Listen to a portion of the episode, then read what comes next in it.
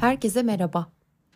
Bu bölümde yaptığım hiçbir hatayı düzeltmeden e, paylaşma gibi bir düşüncem var. Bakalım nasıl bir şey çıkacak ortaya gerçekten çok merak ediyorum. Bazen bir işi yapmaya başlarız ve daha sonra yaptığımız şeyi başkalarıyla paylaşma isteği duyarız. Ve bu paylaşmanın sonucunda ise karşı tarafa yaptığımız şeyi eleştirme hakkını vermiş oluruz. Yapılan bu eleştiriler bazen gerçekten samimi bir şekilde yapılırken bazense gerçekten kötü niyetle yapılır ve bu da ne yazık ki kişiyi moralmen aşağıya çeker. Bugün anlatacağım hikaye tam da bu konuyu e, içeriyor. Herkese keyifli dinlemeler. Hindistan'da renklerin ustası anlamına gelen Ranga Guru adında bir ressam varmış. Bu ünlü ressamın bir öğrencisi eğitimini tamamlamış, son resmini yapıp hocasına götürmüş ve resmini değerlendirmesini istemiş. Hocası resme bakmış ve şöyle demiş. Sen artık büyük bir ressamsın. Resmini halk değerlendirsin. Bu resmi al, şehrin kalabalık bir meydanına as demiş. Yanına da bir kırmızı kalem ile şu yazıyı bırak. Lütfen beğenmediğiniz yerlere çarpı koyunuz.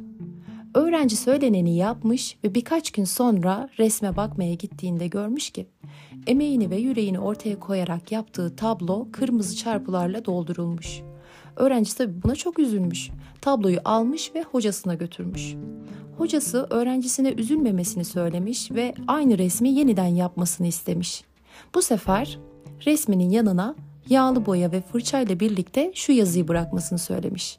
Lütfen beğenmediğiniz yerleri düzeltiniz. Öğrenci birkaç gün sonra gidip bakmış. Tabloya kimse dokunmamış.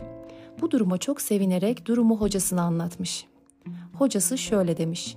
Sen ilk seferde belki de hayatında hiç resim yapamayan insanlara fırsat verdin ve acımasız eleştirilerle karşılaştın. Bu duruma çok üzüldün. İkinci sefer ise hataların düzeltilmesini istedin. Oysa kimse konuyu düzeltmeye cesaret edemedi.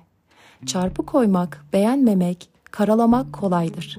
İnsanoğlu başkalarında kusur aramada pek aceleci ve pek acımasızdır demiş. Sevgiyle kalın, hoşçakalın.